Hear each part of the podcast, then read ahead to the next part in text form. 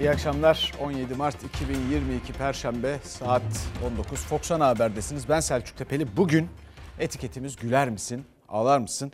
Bir izleyicimiz ya bu adam da bir gün böyle e, gülümseten bir hashtag bulsaydı demiş. Böyle bir iyimser bir şey bulsaydı demiş. Haklı. Biz de elimizden geleni yaptık. O yüzden güler misin, ağlar mısın dedik. Efendim Dışişleri Bakanı Mevlüt Çavuşoğlu dün Rusya'daydı. Bugün Ukrayna'daydı bir ateşkes ümidi var mı? Onun peşinde Türkiye'de, Türk Dışişleri de 22. günde bir ateşkes umudu sanki var gibi.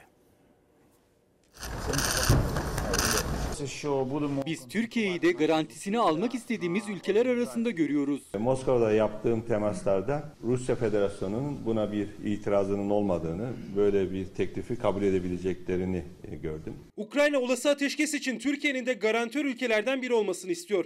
Mevlüt Çavuşoğlu Rusya'nın da buna itiraz etmediğini söyledi. Çavuşoğlu Kiev'deyken Cumhurbaşkanı Erdoğan da Rus lider Putin'le telefon görüşmesi gerçekleştirdi. Putin'e Ukrayna Cumhurbaşkanı Zelenski ile İstanbul ya da Ankara'da bir araya gelme teklifini iletti. En kısa zamanda artık liderler düzeyinde buluşmanın zemininin de hazırlanması e, gerekiyor. İki e, ziyaretim neticesinde ateşkes e, umudumuz biraz daha artmıştır. Lavrov'la görüştükten sonra Ukrayna'ya geçti Mevlüt Çavuşoğlu diplomasi trafiği sürerken Financial Times gazetesi Ukrayna-Rusya arasındaki müzakerelerde Moskova'nın 15 maddelik talep taslağını yayınladı. O taslak metne göre Moskova, Ukrayna'nın NATO'ya girmemesini, Amerika, İngiltere ve Türkiye tarafından korunmasını talep ediyor. Ukrayna'nın toprak bütünlüğü, bağımsızlığı ve egemenliğine desteğimiz tamdır. Ukrayna'da ateşkeste Birleşmiş Milletler daimi üyesi ülkelerle Almanya ve Türkiye garantör olsun diyor. Dışişleri Bakanı Çavuşoğlu, Türkiye'nin garantörlüğüne Rusya itiraz etmedi dedi. Ankara, Moskova-Kiev hattında yüz yüze ateşkes diplomasi yürütürken Cumhurbaşkanı Erdoğan da önce Zelenski ardından Putin'le görüştü. Rus lidere savaşın iki tarafa da yarar sağlamadığını bir an önce ateşkesin ilan edilmesi gerektiğini söyledi. Bayraktar SİHA'ları Ukrayna tarafından Türkiye'deki bir şirketimizden satın alınan ürünler. Ukrayna'nın Rus askeri konvoylarını vurduğu SİHA'ların da Türkiye'den alındığı ilk kez resmi bir isim tarafından açıklandı. Efendim tabii bu girişimler iyi, önemli. Fakat öte yandan Türkiye'de Türk insanının yaklaşımı da önemli. Bu ülkenin sahiplerinin yani bu ülkenin milletinin yaklaşımı önemli. Orada da şunu görüyoruz. %70 bu işe çok karışmamak lazım diyor. Yani tarafsız duralım diyor. Anlaşılabilir bir şeydir. %13 Ukrayna'nın tarafında olmak lazım diyor. %13-15 civarı. Dolayısıyla eh, bu da hani aslında Ukrayna haklı ama demek bir yandan. Yüzde iki sadece, e, yüzde iki üç e, Rusya tarafını tutmak lazım diyenler. Dolayısıyla aslında tavır net. Buradan çıkarılacak sonuç şu. Bütün bu çabalar güzel, iyi, olumlu fakat bu garantörlük meselesi çok fazla bu konuya angaja olmak kamuoyu tarafından nasıl karşılanacak bilmiyorum. Çünkü hani çok bu işe karışmamak lazım gibi bir yaklaşımı var kamuoyunun bir yandan da. Olayı da iyi analiz ediyor gördüğümüz kadarıyla. Bir yandan bu türden ateşkes arayışları sürerken bir yandan da savaş sürüyor ve Ukrayna direniyor.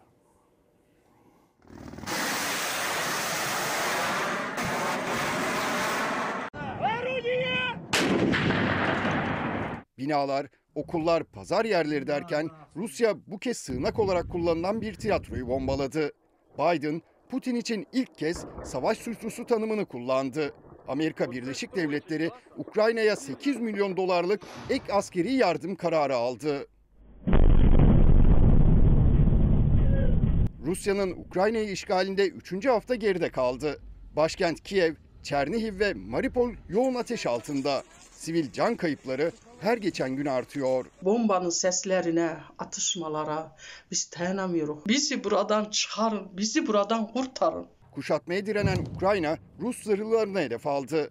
Rus askerlerini taşıyan bir aracı roketle vurdu.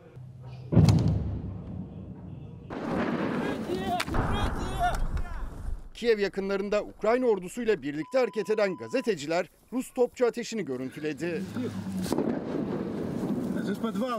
En şiddetli saldırıların adresi stratejik öneme sahip Mariupol oldu. Rusya yazılı uyarı olmasına rağmen altında sığınağı bulunan bir tiyatroyu vurdu. Binanın bir bölümü yıkıldı. Yüzlerce sivilin yaşadığı sığınak sağlam kaldı. Kuşatma altındaki Maripol'den kaçan halk otobüslere akın etti. Ankara aralarında 100 Türk'ün de bulunduğu sivillerin tahliyesi için 24 saatlik ateşkes istedi.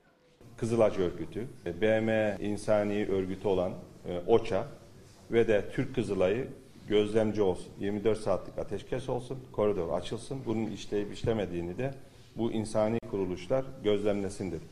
Almanya Federal Meclisi'ne seslenen Ukrayna lideri savaşı durdurmamıza yardım edin dedi. Zelenski, Rusya ile ticari ilişkileri bulunan Almanya'yı etkisiz kalmakla suçladı.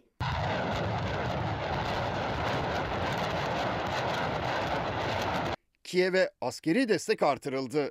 Biden, Ukrayna'ya 800 milyon dolar tutarında binlerce tank savar, 800 uçak savar füzesi, 7000 silah ve SİHA sağlama kararı aldı. Amerika Birleşik Devletleri Başkanı Biden, Putin'i savaş suçlusu ilan etti. Kremlin açıklamanın kabul edilemez olduğunu savundu. İkinci Dünya Savaşı'nda sivilleri bombalayan Amerika Birleşik Devletleri Başkanı bize ders veremez dedi. İzleyicilerimizden gelen mesajlardan okuyalım bir yandan da. Bakanımız öğretmenleri çok bekletmeyeceğiz dedi. Öğretmenler 2021 KPSS puanıyla aylardır atama bekliyor. 138 bin öğretmen açığı var diyen bir başka izleyicimiz yine 2021 KPSS puanı için atıfta bulunmuş ve öğretmenler atama duyurusu bekliyor. Güler misin ağlar mısın demiş. Var KPSS ile ilgili KPSS mağdurları ile ilgili bir haberimiz de var. Emeklilerimiz var bu ücretlerle güler misin ağlar mısın diyen biz de şimdi iç siyasete geçelim. İç siyasette biliyorsunuz seçim kanununda yapılacak değişikliklerle ilgili bir plan var. Bu plan tartışılmaya başladı ve bu tartışma bugün için en çok da iki kişi arasında kendini buldu, ifadesini buldu. Cumhurbaşkanı Erdoğan diyor ki ülkemizin kader seçimi. İyi Parti Genel Başkanı Meral Akşener de diyor ki isteyen istediğini yapsın. O düzenlemelerle ilgili olarak söylüyor. Önemli olan sizin iradeniz. Seçim barajının %7'ye düşürülmesinden ittifaklar içinde yer alan partilerin sahip oldukları oy potansiyelinin çok üzerinde güç ve milletvekili elde edebilmelerini sağlayan sistemi de değiştiriyoruz. Bütün bu üç şartların sonunda önemli olan sizin iradeniz. İsteyen istediğini yapsın. AK Parti ve MHP'nin seçim kanunu teklifine muhalefetin tepkisi sürerken Cumhurbaşkanı ilk kez konuştu. Seçime girebilmek için bir partinin mecliste grubu olma şartının kaldırılacağına dikkat çekerken 2018'de İyi Parti'nin seçime girebilmesinin yolunu açan milletvekili transferini hatırlattı. O kadar korktular ki sizin oylarınızı manipüle etmek için kanun çıkarmaya kalkmışlar. Az gelir az gelir.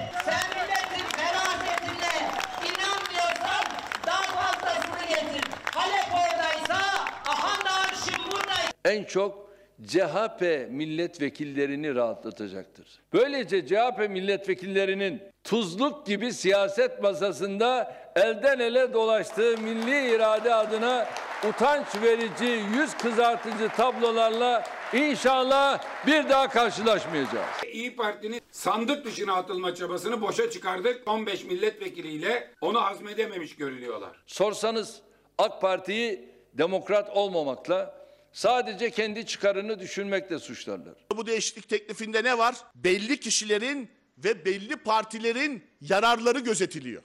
Demokratik, eşit, adil koşullarda yarışmayalım istiyorlar. Cumhurbaşkanı ittifak içinde yer alan küçük partilerin aldığı oyların ittifakın toplam oyuna yansıması doğru değil diyor. Muhalefet ittifak sistemini siz getirdiniz. Şimdi Millet İttifakı güçlenince kaldırıyorsunuz diye tepki gösteriyor. AK Parti nasıl olsa ben birinci partiliğimi korurum. Yeni kurulan partilerin özellikle iktidar partisinden alacakları oyları nasıl arka kapıdan bir daha kendi haneme yazdırırım. Bunun derdine düşmüş vaziyette. Hem milli iradenin tecellisinde adaleti sağlamayı hem de tabela partilerinin siyaseti manipüle etmelerinin önüne geçmeyi hedefliyoruz. Ya seçim kanunuyla oynayacağına bozduğun ekonominin ayarlarını düzeltmek için biraz uğraş kardeşim. 2023 seçimleri AK Parti'nin bunun yanında Cumhur İttifakı'nın geleceğinin ötesinde ülkemizin ve milletimizin kaderi bakımından gerçek anlamda bir yol ayrımını ifade edecektir. Bu seçim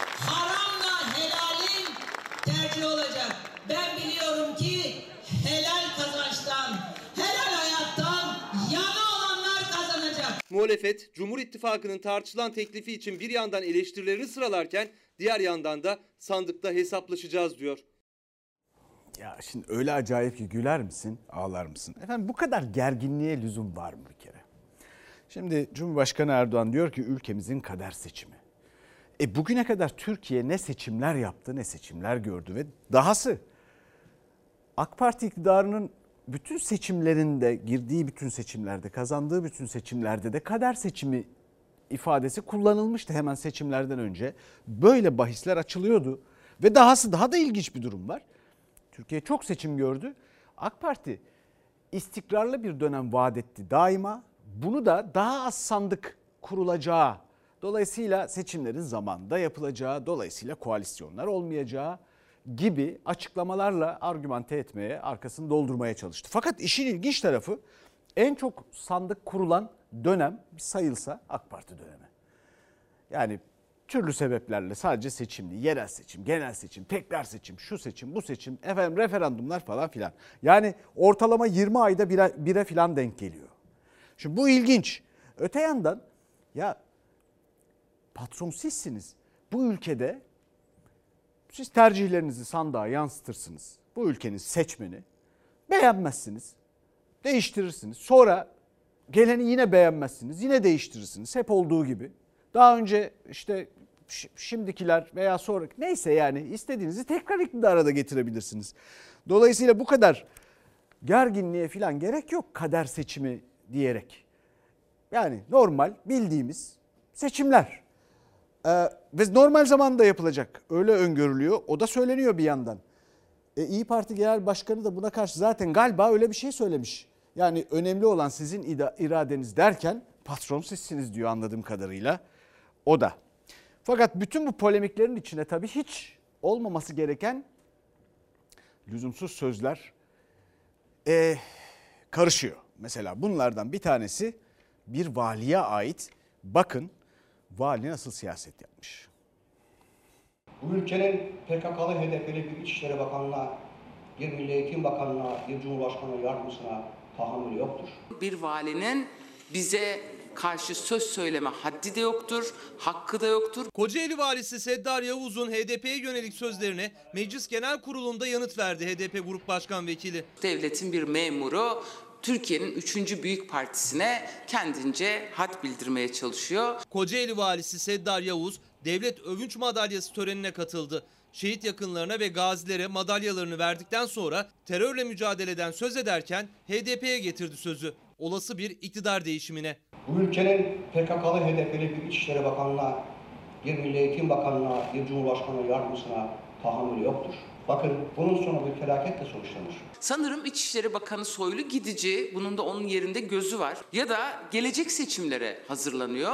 Çünkü bu dönemde AKP adaylığı sanırım HDP düşmanlığıyla e, ölçülüyor. Bu milletin üstünde duşlarla oynamayın. Aklınızı başınıza alın. Kocaeli'nin dünya kadar sorunu dururken kendisi Türkiye siyasetine dair söz kuruyor. Bir valinin bize karşı söz söyleme haddi de yoktur. Valinin sözlerine karşı HDP tepkisini meclis tutanaklarına geçirdi ama iktidar cephesinden bir açıklama gelmedi.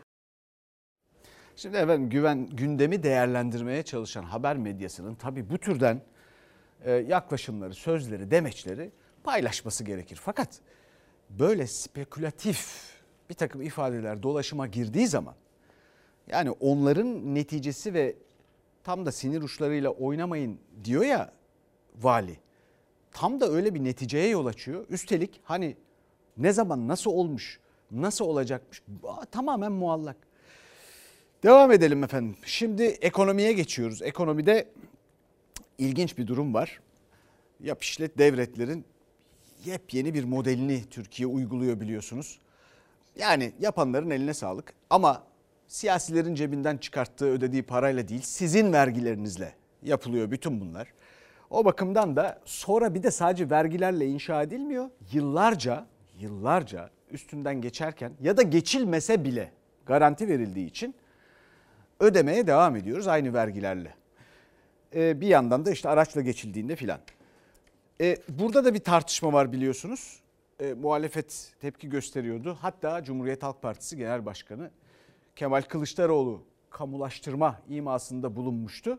Bununla ilgili olarak çok ilginç gelişmeler yaşanmış. Kamulaştırmaya karşı sigortalanmış bazı projeler. Yavuz Selim Köprüsü'nü yaptık, ona takıldılar. Osman Gazi'yi yaptık, ona takıldılar. PPP denilen yap işlet devretle bu adımları atıyoruz ama bunu da akılları almıyor. Rantın 5 atlısı bir de gidip utanmadan Dünya Bankası'nın yatırım sigortası birimi MIGA'ya siyasi risk sigortası yaptırmışlar. Sigortada tarif edilen siyasi risklerden bir de kamulaştırma. Cumhurbaşkanı Erdoğan döviz garantili yap işlet devlet modelini överken İyi Parti lideri önemli bir bilgi paylaştı. İhaleye alan firmaların olası iktidar değişiminde kamulaştırmaya karşı sigorta yaptırdığını söyledi. AK Parti iktidarı muhtemelen sona erdiğini gördüler. Yaptıkları onca usulsüzlük ve yolsuzluk açığa çıktığında yeni gelen hükümet kamulaştırmaya başvurmasın diye bu yola başvurmuşlar. Yolcu garantili havalimanları, araç garantili köprü ve otoyollar, hasta garantili şehir hastaneleri. Garantiler dövizle. Muhalefet müteahhit firmalara 20-30 yılda ödenecek paranın maliyetin kat kat fazlası olduğunu söylüyor. Şehir hastanelerini inşa eden ve işleten yandaş şirketlere 2021 yılında 14.3 milyar lira ödendi. Devletin kasasından bir kuruş çıkmıyor. Meclisten bütçe geçirdik. Köyler için 68 milyar bütçeden para çıkmış. Hani milletin cebinden 5 kuruş çıkmıyordu Sayın Erdoğan? Burada yüklenici firma bunu yapıyor ama köprüden ama otobanlardan geçen vatandaş bedelini ödüyor. Açık mı var? Bu açığı da devlet o yüklenici firmaya ödüyor. Devletin kasasından bir kuruş çıkmıyor diyen Cumhurbaşkanı bir cümle sonra garanti edilen sayı yakalanamazsa devlet açığı kapatıyor dedi. Bunu sadece otobanlarda, otoyollarda yapmadık. Hastanelerde de yaptık. Müteahhitlere sesleniyorum. Bu işe giren müteahhit kendisini unutsun.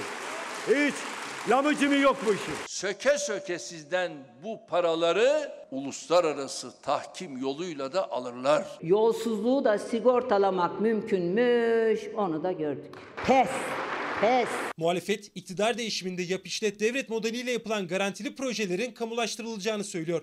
Akşener müteahhit firmaların kamulaştırma riskine karşı sigorta yaptırdığını açıkladı. İstediğiniz sigortayı yaptırın bizim için hiç fark etmez. İktidara geldiğimizde ihalelerdeki usulsüzlükleri, sözleşmelerdeki hukuka aykırılıkları birer birer tespit edeceğiz.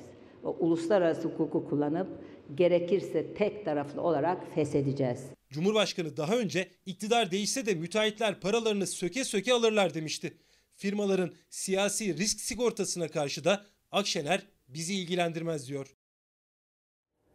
Şimdi bu hayırlısıyla bu güzel köprüyü bu ülkenin e, insanının finanse ettiği sizin bu ülkenin Türk milletinin efendim bu ülkenin seçmeninin çalışanının finanse ettiği güzel bir köprümüz yarın inşallah açılacak. Hep birlikte zaten biz de burada paylaşacağız.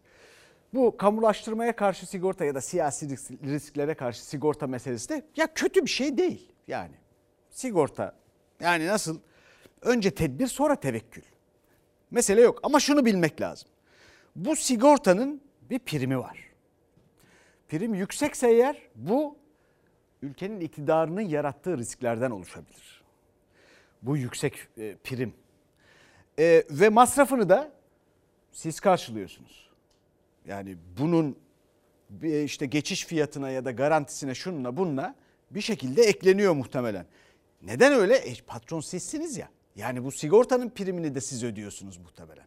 O bakımdan da boşuna demiyorum yani bu sizin eseriniz diye. Herkesin eline sağlık. Bunu yapanların da gerçekleştirenlerin de bir yandan. E, şimdi devam edelim. E, ekonomiden devam ediyoruz.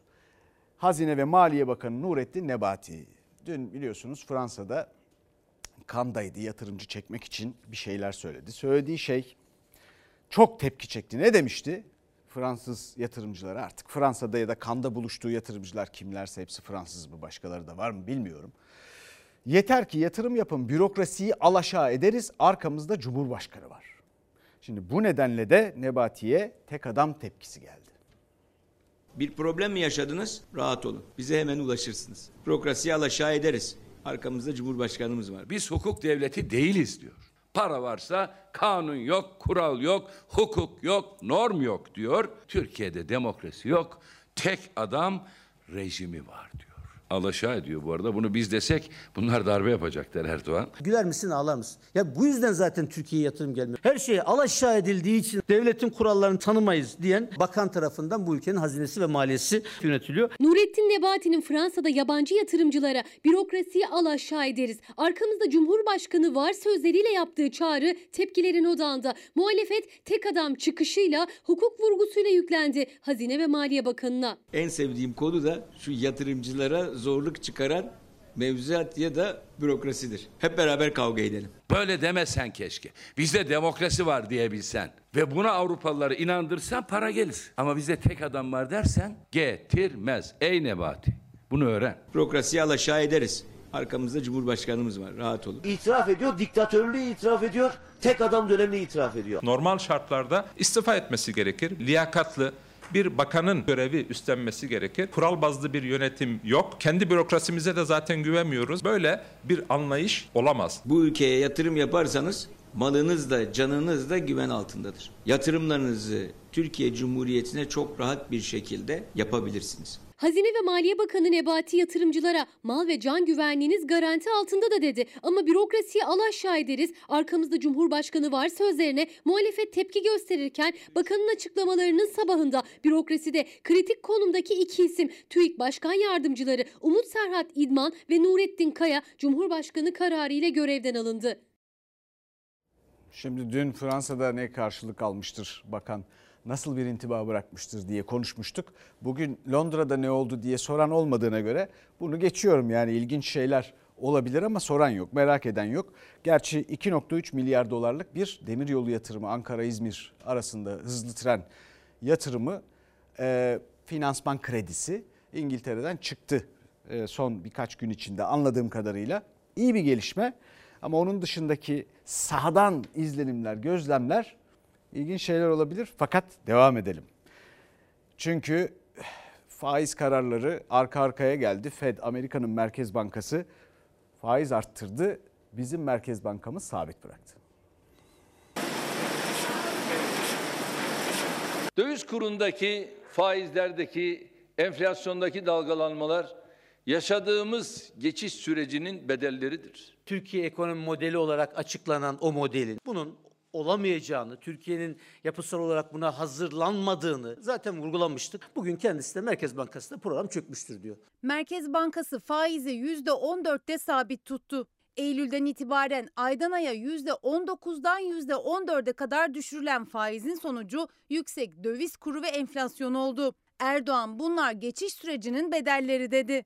Hiçbir bedel ödemek zorunda değiliz. Varlık içerisinde, fırsat içerisinde yokluk ve fakirlik çeken bir ülkeyiz. Şu anda yaşadığımız sıkıntının tamamı, yüzde yüzü yanlış yönetim. Politika faizlerinin artırılması sürecine girdi dünya. Biz gelişmekte olan ülkeyiz. Yani bizim para birimimiz çok daha hassas. Brezilya parası gibi, Meksika parası gibi, Güney Afrika parası gibi.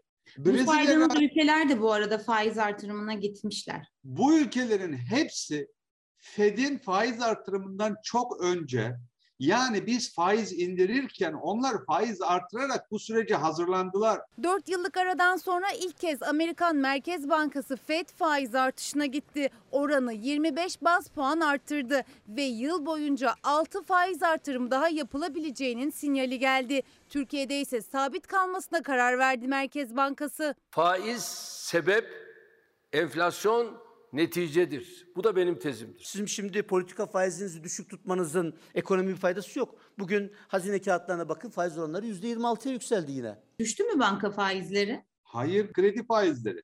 Yüzde 19-20'lerdeydi, 21'lerdeydi. Yüzde 25-30 arasında. Faiz indirimleri hazinenin borçlanma faizine yansımadı. Bankaların kredi faizleri düşmedi. Hedef cari açığı kapatmaktı. O da olmadı. Enerji dahil cari açığımızı da yaklaşık olarak 1-1,5-2 milyar dolar aylık cari açıklardan 7 milyar dolara çıkarmışız. 7 milyar doların üzerine. Yani tamamen kaybet kaybet üzerine bir sistem oluşturmuşlar, bir politika oluşturmuşlar. Yüksek cari açık, yüksek bütçe açığı, yüksek enflasyon ve yavaşlayan büyümeyi dördünü aynı anda yaşamaktadır. Yani bunların dördünün aynı anda kötü olduğu bir dönemi Türkiye çok nadir yaşamıştır. Bu ciddi bir kriz dönemidir. parlak bir fikir olarak ortaya konan ekonomi yeni ekonomi modelimizin ilk 3 aylık performansı. Bu arada buna dair ödemelerin Nisan'da başlayacağını düşünerek onu saymayalım. Politika faizi %14. Ama bu arada bono faizi %25. Efendim kredi faizleri %30. Enflasyon 54 artı. Resmi şeylerle söylüyorum TÜİK rakamı. Efendim 30 milyar dolardan fazla 30 milyar dolar artı artık ne kadar olur bilmiyorum. Dış ticaret açığı tam tersi öngörülüyordu. 700 puan CDS yani kredi risk temerrüt faizi 700 bu yani bize akran ülkelerde 200 250 filan oralarda düşünün. Acayip arttı 400'lerden buraya geldi bu yeni modelle. Astronomik faizlerle dolar faiziyle dış borçlanma ve Merkez Bankası'nın elinin kolunun bağlandığı hani arttırsa da işe yarayacak mı yaramayacak mı artık bilemediği, düşürse ne olacak öngöremediği bu arada da bir dönem yaşıyoruz. Bu arada da Amerika Birleşik Devletleri faiz arttırdı, arttırmaya devam ediyor. Endonezya, Tayvan pek çok ülke dünyada sadece Amerika'nın faizi önemli değil. Hepsi sıkıştırıyor bizi. Bizim ekonomimizi.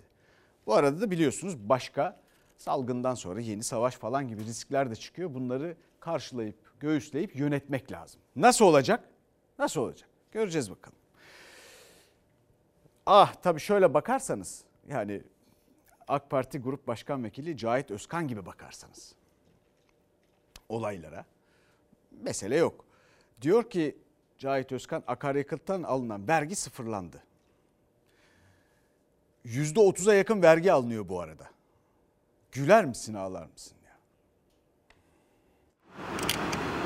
Bu kadar vergi insanların sırtında geçinme şansları yok. Şu anda neredeyse içerisindeki vergi oranı sıfırlanmış olduğunu ifade etmek isterim. Ankara merkezde 18 lira 20 kuruşa satılan litre fiyatının içinde 5 lira 30 kuruş benzinde vergi var. ÖTV ve KDV olmak üzere. E, motorinde de benzer bir durum var. 18 lira 20 kuruşun 5 liradan fazlası vergi. Yani benzine ödenenin %29'u ÖTV ve KDV. AK Parti Grup Başkan Vekili Cahit Özkansa fiyatları biz artırmıyoruz dedi. Alınan vergiyi yok saydı. Akaryakıttan hükümet şu an devlet Yani vergi neredeyse almıyor sıfırlandığını ifade ediyor. Fiyatlar artarken veya inerken burada hükümetin sürece dahili söz konusu değil. Geçtiğimiz yıl hedefin üzerinde 242.3 milyar üzerinde vatandaş vergi ödemiş. Eğer vatandaş böyle bir fedakarlık yapmış ödemişse devlet de bundan biraz fe- feragat edecek. Çalar Saat'te İsmail Küçükkaya'nın konuğuydu. Vergi uzmanı Ozan Bingöl. Hedeflerin de üstünde vergi toplandığına dikkat çekti. Buna rağmen akaryakıtta bir dönem uygulanan ÖTV'den feragat fiyatların en yüksek olduğu bu dönemde uygulanmıyor. AK Partili Özkan'ın sıfırlandı dediği vergi her deponun %29'una denk geliyor. Bir asgari ücretle ben bu araç için maksimum 4 depo alabiliyorum. Ne kadar verimli bir ekonomi onu zaten bütün halk biliyor. Son indirimlerle birlikte benzinin litresi 18 lira 10 kuruş. Bu 18 lira 10 kuruşun 5 liradan fazlası ÖTV ve KDV olmak üzere vergi. Oran bu kadar fazla olunca sürücüler de akaryakıttan alınan vergilerin bir kez daha gözden geçirilmesini istiyor. Kesinlikle gözden geçirilsin. Yani devlet bunun için çözüm bulsun. Son indirim yine duyurulmadı. Gece yarısına saatler kala sızan benzin 62 kuruş, motorine ise 1 lira indirimdi. Firmalar yine indirimleri farklı farklı yansıttı. EPDK'nın belli bir formülü var dediği indirim, kimi firmanın tabelasına 62 yerine 56 kuruş, kimine 61 kuruş olarak yansıdı. Çünkü EPDK suç duyurusunda bulunduğundan bu yana Epkis indirimleri duyurmaya ara verdi. Epkis var biz onu takip ediyorduk. Maalesef açıklama ciddi bir karmaşa var. Şu şekilde vatandaşın cebine yansıyan noktada hiçbir ilerleme yok. Sosyal medyadan oradan duyuyoruz. Öyle bir, bir öngörü olmadığı için biz de önümüzü göremiyoruz. Dağıtıcı ve bayi marjlarında formülasyona aykırı hareketlerin tespit edilmesi halinde tüketicilerin mağdur edilmesinin engellenmesi için EPDK'nın tavan fiyat uygulama yetkisi kanunen bulunmaktadır. Formülasyon yıllardır belliydi. Zamlar, indirimler bir gün öncesinden belli olurdu. Gece yarısı devreye girerdi. Artık ne duyuruluyor ne de tabelalarda yazan fiyatlar birbirini tutuyor. Sabah uyuyoruz, akşam zam gelmiş. Sabah uyanıyoruz, indirim gelmiş. Üç gün sonra haberimiz oluyor. Hazine Bakanı Nurettin Nebati'nin gözlerindeki ışıltı, AK Parti Grup Başkan Vekili Cahit Özkan'ın saçlarındaki ışıltı, gözleri o kadar aldı ki artık biz akaryakıt fiyatlarındaki zam ve indirimleri bile göremez olduk. Yani şimdi bir de çiftçinin meselesi var tabii. Maliyetler, gıda fiyatları durdurulamadı. Nereye geldiğini biliyorsunuz. Her gün alışveriş yapıyorsunuz. Yaşamamız lazım. Ve bu sırada da fiyat değişikliklerini herkes kıyaslayabiliyor. Birkaç gün öncesiyle bile farkı görebiliyor falan. Ama ne yapılacak bir çare, bir çözüm var mı? Akaryakıtla ilgili, başka şeyle ilgili var mı? Bir şey görmedik henüz. Bir takım desteklemeler gibi filan onlar da borç. Biraz daha borçlan diyorlar çiftçiye. Dün bunu paylaşmıştık. Aydın Nazilli'deydi İyi Parti Genel Başkanı Meral Akşener ve çiftçilerden hareketle şunu söyledi. Hiç değilse gübrenin yarısını verin. Ya muhteremler, şimdi Nisan ayında ikinci gübre atılacak. Yahu bu ikinci gübrenin değilse maliyetinin yarısını siz verin ki çiftçimiz ikinci gübreyi atsın. Tık yok. Ama buna karşılık 5 müteahhite çiftçiye verilecek olanın 3 katını bıraktılar. Bir yılda %342 zamlanan gübre fiyatı ve o yüksek girdi maliyetleriyle tarlasını ekmeye çalışan çiftçinin feryadını Aydın Nazilli Meydanı'ndan aykırdı. İyi Parti lideri Meral Akşener, Cumhurbaşkanı Erdoğan ise pahalılıkla ilgili konuştu. Efendim işte fiyatlar şunlar bunlar. Vatandaşlarıma sesleniyorum. Bakın durmuyoruz. Çiftçi Anadolu'nun her yerinde bir şey çekti, susuzluk. Bu yaz çok kurak geçti. Karşılığını maliyetlerin yükselmesi sebebiyle alamadığı için ithale dayalı bir tarım bakış açısı olduğu için gübre atmakta zorlandı çiftçiler. Akşener tarlasından uzaklaşan çiftçinin tekrar dönmesi, üretmesi için destek çağrısı yaparken Cumhurbaşkanı 20 yılın muhasebesini yaptı ambulans örneğiyle. Paletli ambulanslarla hasta taşımasını izledim. Biz geldiğimizde bırakın siz paletli ambulansı. Ya normal ambulans var mıydı arkadaşlar? Çocuğuma harçlık veremiyorum sabah. Ne yiyecek ayağıma bile gidiyor. Sabaha kadar konuşuyorum. Üç tane çocuğum var, yetimim var. Çare çare çare. Gündemi muhalefetin yalanları esir alıyor. Adamların işi gücü bu. Yalan. Beş tane maaş alan danışmanlar beni duysun diyor. Onlar burada seni duymaz. Ben senin sesini duyuracağım ama en önemli ceza ne biliyor musun? Sandığa gideceksiniz. Derdi olan Akşener bir annenin gözyaşlarıyla anlattığı derdini de dinledi Aydın'da. Bir emeklinin elektrik faturasını aldı eline, gelir gider hesabı yaptı. Esnaf dükkanlarını da gezdi tek tek. kirasını vermek istiyorlar. Düğününde takıp sonra tekrar geri iade etmek istiyorlar. Çünkü insanımızın alım gücü yok artık. Evine ekmeği zor götüren bir insan bu durumda gelip de düğünde takısını alması mümkün değil. Bir kilo alan vatandaş yarım kilo düşüyor. Yarım kilo alan 250 grama düşüyor. Biz bu ham maddelerin düşürmesini istiyoruz. Benim aylık ödediğim elektrik 10 bin lira. Esnaf da vatandaş da alım gücünün düşmesinden, satış yapamamaktan, girdi maliyetlerinin yüksekliğinden şikayetçi. Şimdi Ramazan yaklaşıyor ve bir pide tartışması var bir yandan da. AK Parti'nin bir başka grup başkan vekili zamlı pide yerine somun tavsiye etti. Nasıl olacak Sayın Erdoğan? Bak meclisten sesleniyorum. Ramazan geliyor. Yumurta yok, susam yok. Sade pide 6 lira. Allah'tan korkun diyorum ya. Başka da bir şey demiyorum ya. Pide e, hemen bayatlayan bir üründür biliyorsunuz. Somun ekmek hemen yemesin. Buradan. Muhalefetin Ramazan pidesinin fiyatına dikkat çekerek vatandaş yiyemeyecek uyarısı AK Parti Grup Başkan Vekilinin pide çabuk bayatlar diyerek vatandaşa somun ekmek önerisi tutanaklara geçti. somun ekmek hemen bayanamaz. Sayın Gürer burada bilir pidenin hemen bayatlaması ile ilgili kısmı. Ramazan ayı yaklaşıyor. Geçen sene 365 gram olan pidenin fiyatı 4 liraydı. %65 zam geldi. Bu yıl 330 gram sade pide 6 liradan satılacak. Ya Allah aşkına şu milletin haline biraz bakın. Beş kişilik bir aile, altı kişilik bir aile Eve alacak en az 8 tane pide 24 saat içinde. Pide fiyatları ile ilgili Engin Bey bugünkü fiyatları söyledi. Bilmiyorum ben e, Ramazan'da da normal zamanda da pek pide almıyorum ama 6 lira. Daha şimdi o da artmazsa. Üstünde yumurta yok, susam yok Sayın İltaş. Muhalefet zaten geçim derdinde olan, ucuz ekmek kuyruklarında bekleyen vatandaş zamlı fiyatı nedeniyle Ramazan pidesi alamayacak diyor. AK Parti Grup Başkan Vekili Mustafa Eğiltaş ise somun ekmek önerdi. pide e, hemen bayatlayan bir üründür biliyorsunuz. Somun ekmek hemen bayatlamaz. Buradan yemesin mi demek istedim? yesinler, yesinler. Herkese afiyet olsun. Muhalefetin vatandaşa pideyi çok mu görüyorsunuz tepkisi sonrası Elitaş bir açıklama daha yaptı. Ben yıllardır o pide pek almayan birisiyim ama vatandaşlarımız her şeyin en güzeline layık olduğunu ifade etmek istiyorum. Aman efendim aman bu tür şeyler bunlar hakikaten riskli cümleler. Ya 300 sene falan hatırlanıyor. Öyle acayip. E, o yüzden şimdi Erdoğan'ın Cumhurbaşkanı Erdoğan'ın bir kurmayı da faturalardan yüksek faturalardan şikayet etti. Güler misin ağlar mısın? Haftaya faturamız geldi efendim. İndirim haliyle 17 bin lira gelmiş. Böyle giderse bugün yarın kepekleri indireceğiz. 160 lira ödedik. Yeniden, yeniden tabii havalar soğuk yakmadan oturamıyoruz. Ama öderken de zorlanıyoruz yani. Elektrikte 800 lira, 2000 liraya yakın para. Yemeden içmeden keserek faturaları ödemek zorundayız. Ben kendi şirketimden söyleyeyim. 2021 Ocak ayındaki tükettiğim elektrikle tekstil şirketinden bahsediyorum. 2022 Ocak ayında tükettiğim elektrik aynı kilowatt olarak. Ama fiyat olarak baktığımız zaman iki kat. Fahiş elektrik zammının üstünden iki buçuk ay geçti. Eski Ekonomi Bakanı, Cumhurbaşkanlığı Ekonomi Politikaları Kurulu üyesi Nihat Zeybekçi'den 75 gündür esnafın tüketicinin duyurmaya çalıştığı ses geldi. O da elektrik faturasından şikayet etti.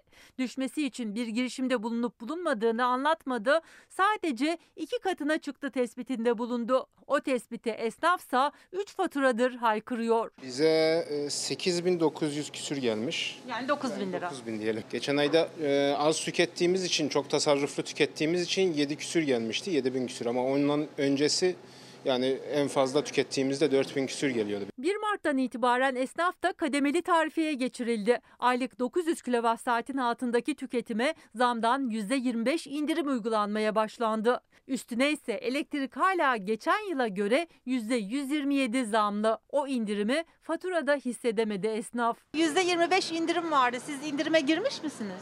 Valla bu e, şeye göre işte ortada ne kadar indirim olmuş olmamış daha fazla herhalde şey yapmışlar, kaptırmışlar. Yanlışlıkla oldu galiba bu iş. Yani arada e, 500 lira var. Daha fazla. Daha fazla. Burası Beşiktaş'ta iki katlı bir dönerci. Bu da Mart ayı faturası. 900 kilovattan daha fazla elektrik tüketmiş. Ve ödeyeceği miktar yaklaşık 17 bin lira. Geçen ay ne kadardı? Geçen ay galiba 11'di. Yani 6 bin fazla gelmiş. Aralık ayında ne kadardı hatırlıyor musunuz? 8-7 arası gidiyordu yani. Bu maliyetlerden de dolayı hatta biz ikinci katı da kapatmışız. Müşteri almıyoruz. Eleman çıkışı oldu mu? Eleman çıkışı ya evet evet tabii yani 8 kişiydi. Kaç kişi kaldı? 4 kişi falan. Neden çıkardınız? Yani hiç çıkarmıyor altından çıkamıyoruz ki. Esnaf küçülmeye gidiyor, tüketici de tasarruf yolu arıyor. Doğalgaz faturanız ne kadar geldi? 400 küsür. Elektrik doğalgazdan daha kötü. Yani mümkün olduğunca çamaşır ve bulaşık makinelerini daha az çalıştırıyoruz. Fakat çal- o, o öyle olmasına rağmen yine de 300 küsür lira geliyor. Doğalgaz 97 geldi ama biz hiç yakmadığımız için. Neden yakmıyorsunuz? Şey çok fazla zam olduğu için yakamıyoruz. Havalar soğuk ne yapıyorsunuz? Siz çünkü battaniye örtüyoruz. Faturaların altından kalkamayacağı için doğalgazı yakmayan da var, faturasını ödeyemediği için kesilen de. Faturanız oluşturmada saygılı günlerdir. Yani kesmeye geldiler. Bak bu da kesme şeyi. Yani ödemezseniz kesilecek. Kesildi hanımefendi şu an doğalgazım kesik. Soğukta kaldık maalesef. Şimdi Nihat Zeybekçi sıradan bir vatandaş değil ki bizim gibi. O bu kararların alındığı ortamlarda bulunuyor. Şimdi dolayısıyla o zaman şikayet etmektense bununla mücadele etmek için bu sıkıntıyı ortadan kaldırmak için demek ki bir öneride bulunacak. Gerekirse affını isteyerek bulunsun efendim. İşte ne bileyim. Ama böyle şikayetle olacak iş değil. Biz hep beraber o da dahil şikayet ediyoruz. E birilerinin de çözmesi lazım değil mi? Asgari ücrette belki de bir e, ara zam sinyali var gibi. Şimdi bakalım ne kadar bekleyelim, ne kadar beklemeyelim, baştan umutlanalım mı? İnşallah olur. Enflasyona vatandaşımızı ezdirmeyeceğiz. Maliyet artışı var. O zaman vatandaşımızın gelirinde de artışı sağlayacak tedbirleri ve kararları alacağız. Asgari ücret e, daha önceki yıllarda 6 aylık olarak belirlenirdi. Son yıllarda yıllık asgari ücret belirlenmeye başladı. Şu andaki mevzuat gereği yılda bir kez yapılıyor. Ancak Bunu değiştirmek- e, şu anda mümkün. Sizin yılbaşında verdiğiniz zam enflasyonla yarı yıllık %50'lik bilmem neye doğru gidiyorsa akıl ve vicdan der ki gel arkadaş bunu bir daha düzeltelim bakalım. 2016 yılına kadar asgari ücret yılda iki kez belirleniyor. Çalışanlar enflasyondan daha az etkileniyordu. AK Parti hükümetinin 6 yıl önce rafa kaldırdığı uygulamaya yeniden dönüleceğinin sinyali yine AK Parti'den geldi. Hem AK Parti Grup Başkan Vekili Cahit Özkan hem de Cumhurbaşkanlığı Ekonomi Politikaları Kurulu üyesi Nihat Zeybekçi ara zamma yeşil ışık yaktı. Matematik ortada diyerek. Bu matematik belli. Asgari ücretle ilgili yapılan şey gerekirse Türkiye ne bileyim yılın ort yıl ortasında bir daha bakması lazım. Milletimizin hiçbir kesimini enflasyon karşısında ezdirmedik, ezdirmeyeceğiz. Önümüzdeki Temmuz ayında gerekirse çalışanlarımızın durumlarını yeniden değerlendireceğiz. Cumhurbaşkanı Erdoğan Ocak'ta zamlanan asgari ücret henüz çalışanların eline geçmeden kurdu bu cümleyi. Temmuz ayını işaret etti. Ocak ayında enflasyon %48'di, Şubat'ta %54'e çıktı. Asgari ücretlinin zammı ise %50'de kaldı. Ara zam yapılmazsa yeni yıla kadar enflasyon karşısında daha da eriyecek asgari ücret. Açlık sınırı dediğimiz 4 kişilik bir ailenin sadece gıda harcaması rakam 4330 lira. 2022 yılı sonuna kadar yani yılın daha ikinci ayında açlık sınırının altına düşmüş bir asgari ücretle çalışanların hayatını sürdürebilmesi mümkün değildir. Bu Cumhuriyet Halk Partisi'nin aklına gelmez. Bizim aklımızda var.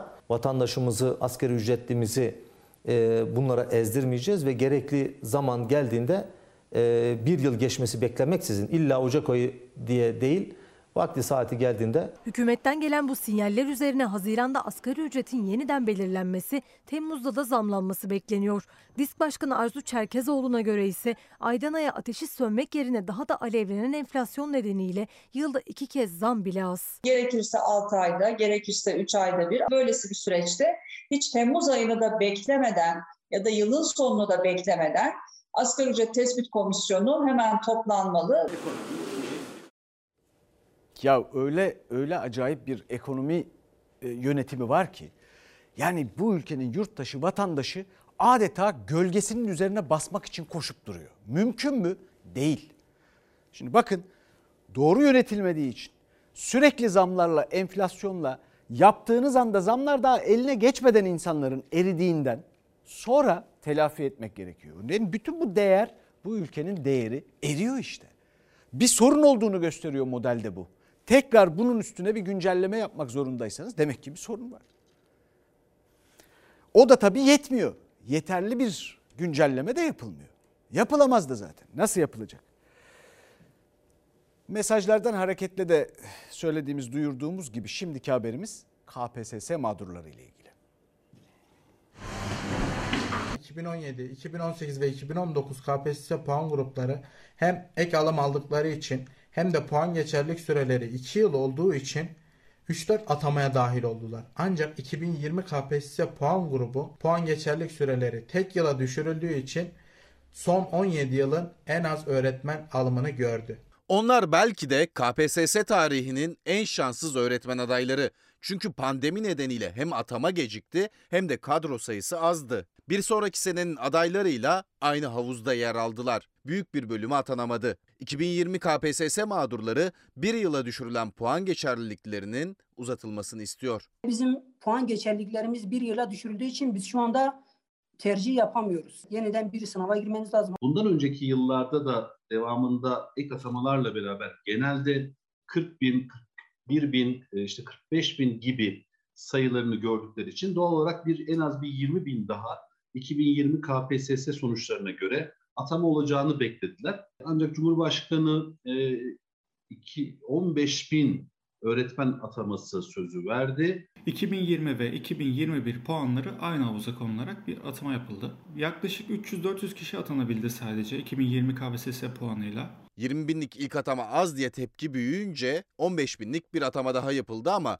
2020 yılında KPSS'ye girenlerin 400 atanabildi. Karma atamayı yargıya taşıdılar. Ankara Bölge İdare Mahkemesi 15 binlik son atamanın yeni değil ek atama olduğuna karar verdi. Yani 2021'de sınava girenlerle aynı havuzda olmamaları gerekiyordu. Ama Milli Eğitim Bakanlığı hala bir adım atmadı. Sayıştay raporlarında 138 bin öğretmene ihtiyacı olduğunu raporlarda tespit edilmiş durumda. 138 bin açık, 100 bine yakın da ücretli öğretmen var. Yani aslında 250 bine yakın kadro ihtiyacı bulunuyor.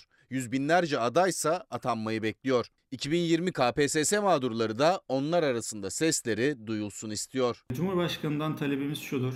Bizim puanlarımız uzatılsın, bir yıl uzatılsın.